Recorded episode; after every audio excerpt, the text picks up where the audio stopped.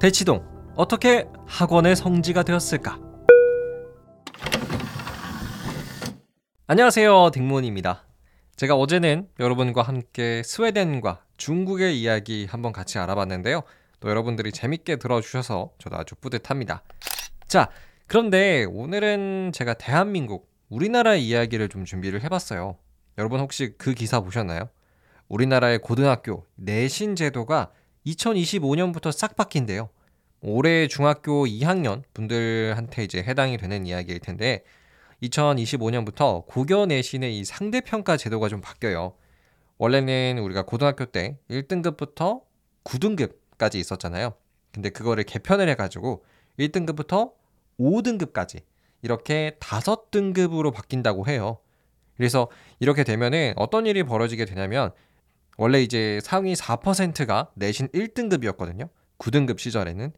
근데 이제 앞으로는 상위 11%가 내신 1등급이 되는 거고 2등급은 원래 상위 11%였다가 이제 상위 34% 그러니까 꽤 많은 학생들이 2등급 34% 조금 더 받기 수월해졌다라고도 볼 수가 있겠죠.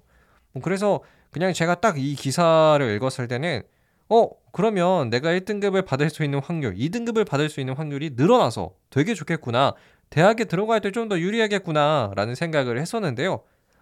저와는 좀 다른 시각도 있었습니다. 만약 이렇게 1등급을 누구나 받기 쉬워지면 다들 좋은 고등학교, 좋은 중학교로 들어가려고 할 것이다.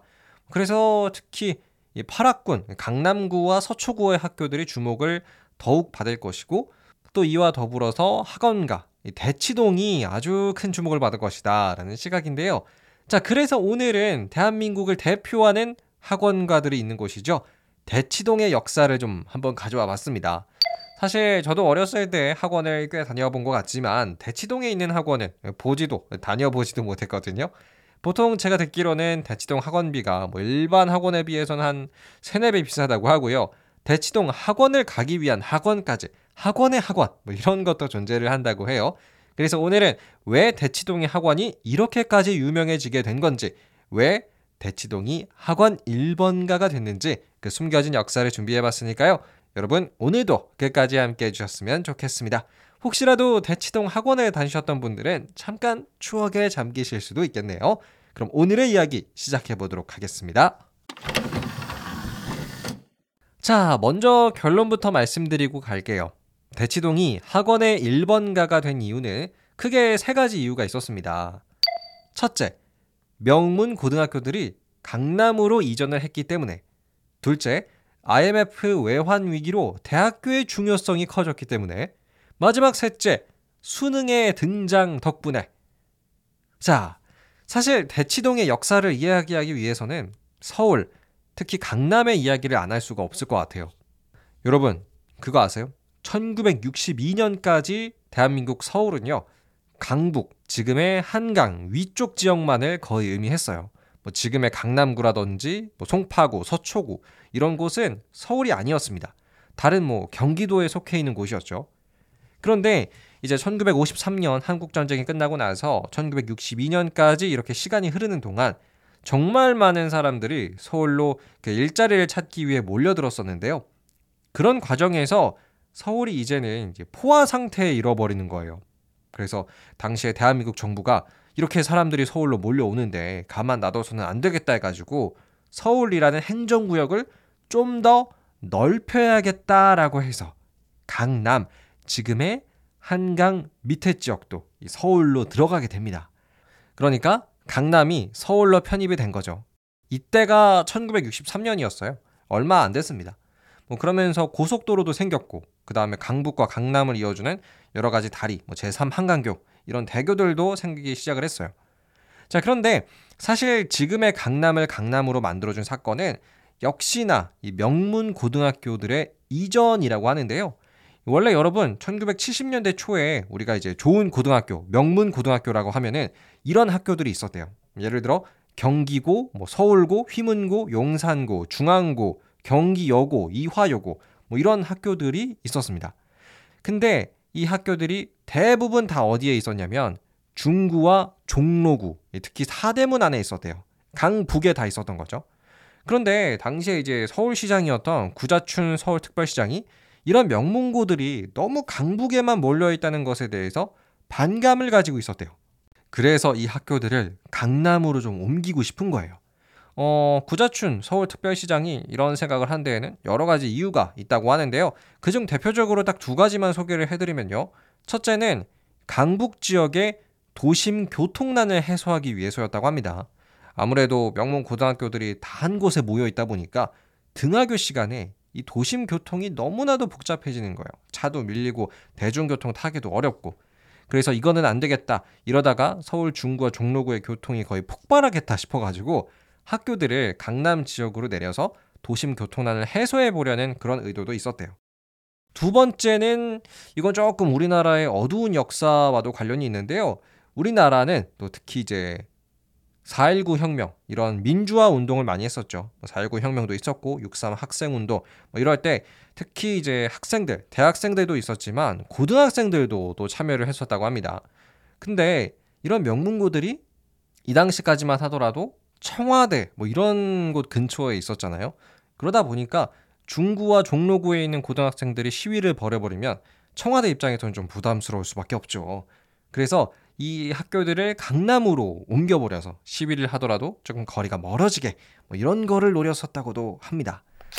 자, 결과적으로는 1970년대부터 시작을 해서 1990년대까지 이 명문 고등학교들의 대거 강남 이전이 시작되는데요.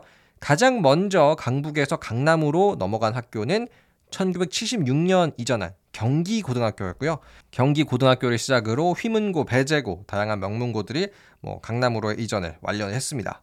그런데 뭐 지금 강남은 너무나도 살기 좋고 뭐 교통도 편하고 그런 곳이지만 이 당시 이제 경기고가 강남으로 이전했을 때만 하더라도 강남은 낙후된 지역 그 자체였대요. 정말 학교 건물만 덩그러니 있고 교통도 안 좋고 비가 오면 진흙탕 길로 변하는 뭐 그런 오지급이었던 거죠. 그래서 학생들이랑 선생님들도 뭐 이런 강남 이전에 대해서는 별로 달가워하지 않았다고 합니다. 자, 어쨌든 뭐 이렇게 다양한 학교들이 강남으로 이전을 하면서 파락군이라는 것도 생기게 됐고요. 그러면서 강남구 서초구를 중심으로 이런 사교육의 장소도 많이 생겨났었다고 해요. 특히 학원들이 많이 등장을 하게 됐는데 그리고 상대적으로 강남의 압구 정동은 개발 속도가 워낙에 빨라가지고 아파트나 상가 이런 게 많이 지어졌지만 대치동은 개발 속도가 좀 느린 편이었대요.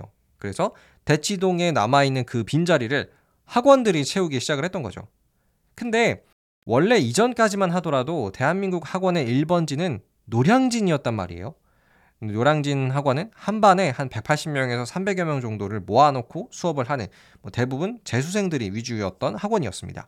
뭐 이런 스타일로 노량진 학원이 좀 유명했었죠. 근데 강남의 대치동에는 이런 노량진 스타일의 학원들이 들어오질 않았어요. 대치동 학원 스타일이라고 해가지고 조금 더 소수, 그러니까 반 인원도 적고 특정 과목을 집중적으로 관리해주는 뭔가 좀 컨설팅 느낌의 학원들이 많이 생겨나기 시작을 한 거예요. 뭐 대신 좀 비싸게 받는 이런 느낌이었죠. 그러다가 대치동 학원가가 이제는 전국적인 인기를 끌어버리는 두 가지 사건이 등장을 해요. 첫 번째 사건은 일명 IMF 외환 위기였죠. 1997년 대한민국 경제는 또 아주 큰 위기였던 IMF 외환 위기를 맞았었는데요. 이때 이제 많은 사람들이 어떤 생각을 하게 되냐면 평생 직장이 개념이라는 것이 사라지게 됩니다. 이전에는 조직이 나를 책임져 준다. 회사가 나를 평생 먹여 살려주니 나는 그곳에 충성한다. 뭐 이런 개념이 있었는데 IMF 때문에 정말 탄탄했던 회사가 하루아침에 망해버리면서 어, 사람들은 이제 회사가 나를 지켜주지 못하겠구나. 내가 나를 지켜야겠구나. 이렇게 생각을 하게 됐다고 해요. 그러면서 스펙이라는 것이 점점 중요하게 되었죠. 뭐 대표적인 스펙이라고 할 수 있는 학벌도 그만큼 중요해지게 됩니다. 음, 1990년대까지만 하더라도 여러분, 우리나라의 대학 진학률이 그렇게 높지 않았어요. 33% 정도밖에 되지 않았는데 10명 중 3명이 대학교를 가는 수준이었죠. 그런데 IMF가 딱 터지고 나서 2000년 대학 진학률은 어, 대한민국의 진학률은 엄청나게 늘어서 무려 68%로 올라가요. 10명 중에 7명이 이제 대학교에 가는 거죠. 근데 이렇게 많은 사람들이 다 대학교에 가버리면 문제가 뭐냐면 이제 그냥 대학교 졸업장으로는 의미가 없는 거예요. 좋은 대학교, 명문 대학교, 뭐 스카이 이런 데를 가야 스펙으로서 매력이 있게 되는 거죠. 그러다 보니까 노량진 같은 이런 대양 학원에서가 아니라 대치동 학원 같은 이제 소수로 집중적으로 관리, 내가 좀 더 좋은 학교를 갈 수 있게끔 소수 정예로 관리를 해주니까 대치동 학원과로 많은 사람들이 몰릴 수밖에 없었다고 해요. 자, 그러다가 어떤 사건까지 등장을 하냐면 1994년 수능이 최초로 등장을 하는 거예요. 원래 1993년까지만 하더라도 학력고사라고 해서 좀 더 암기 위주의 시험에 가까웠던 게 있었대요. 그래서 야간 자율 학습, 야자라고 하죠. 이렇게 혼자 열심히 하면은 어느 정도는 높은 성적을 받아서 좋은 대학교에 갈 수 있는 뭐 이런 시대도 있었다고 합니다. 그런데 수능은 사실 암기만으로는 좀 부족한 시험이었대요. 뭔가 조금 더 고차원적인 공부가 필요했다라고도 볼 수가 있었겠죠. 그런데 이런 상황 속에서 2011년에 수능이 정말 어렵게 나왔어요. 역대급 불수능이 한번 나와버린 거죠.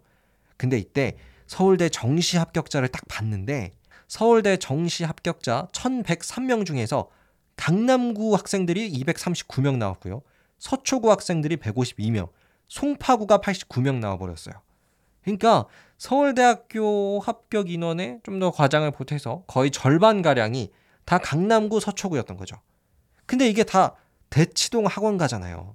그래서 사람들이 야 대치동 학원이 정말 잘 가르치나 보다 서울대를 이렇게 많이 보내네 라고 하면서 더더욱 많은 사람들이 대치동 학원가로 몰려들게 됐고 지금 이제 대치동이 이제 대한민국 학원가의 성지로 거듭나게 되었었다고 합니다. 자, 오늘 제가 준비한 대치동의 역사는 여기까지고요. 여러분들과 조금 더 다양한 이야기 계속해서 나눠보도록 하죠. 어, 글쎄요. 저는 학창 시절에 학원을 꽤 많이 다니진 않았던 것 같아요. 영어 학원 다녔었고요. 수학 학원 다녔는데, 근데 수학은 아무리 학원을 다녀도 안 되는 것 같아요. 아, 그리고 예전에 음, 제가 어떤 일이 있었냐면, 하루는 제가 영어 학원을 너무나도 가기가 싫은 거예요. 너무 가기 싫었는데, 그래서 엄마한테 거짓말을 한 번 한 적이 있어요. 안 갔는데, 그냥 갔다고 거짓말을 한 거죠. 왜냐하면 이게 가능할 수 있었던 이유가 제가 어렸을 때는 어머님이 일을 하셔가지고 집에 안 계셨거든요. 그래서 제가 학원에 갔다 온다라고 말만 하고 집에 그냥 있을 수가 있었어요.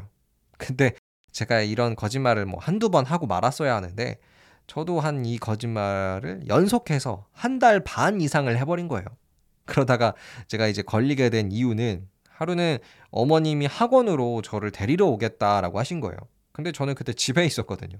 그러니까 학원에 있을 시간인데 제가 엄마한테 집에 있다고 하니까 어머님이 저를 좀 이상하게 생각해가지고 저한테 추궁을 하셨죠. 바른 대로 말하여라. 해가지고 제가 이실직고 한 사건이 있었습니다. 뭐 그때는 왜 그랬는지 모르겠어요. 조금 더 거짓말을 치밀하게 할 걸 그랬습니다. 여러분은 이런 경험 있으신가요? 학원 안 가버리기? 네, 여러분은 또 학원에 대해서 어떤 에피소드와 생각을 갖고 계실지 궁금하네요. 댓글로 여러분의 학원 에피소드도 남겨주시고요. 오늘은 여기서 마치겠습니다. 재미있으셨다면 팔로워 하트 꼭 눌러주시는 거 아시죠? 좋은 주말 보내시고요. 딩몬이었습니다. 감사합니다. 안녕히 계세요.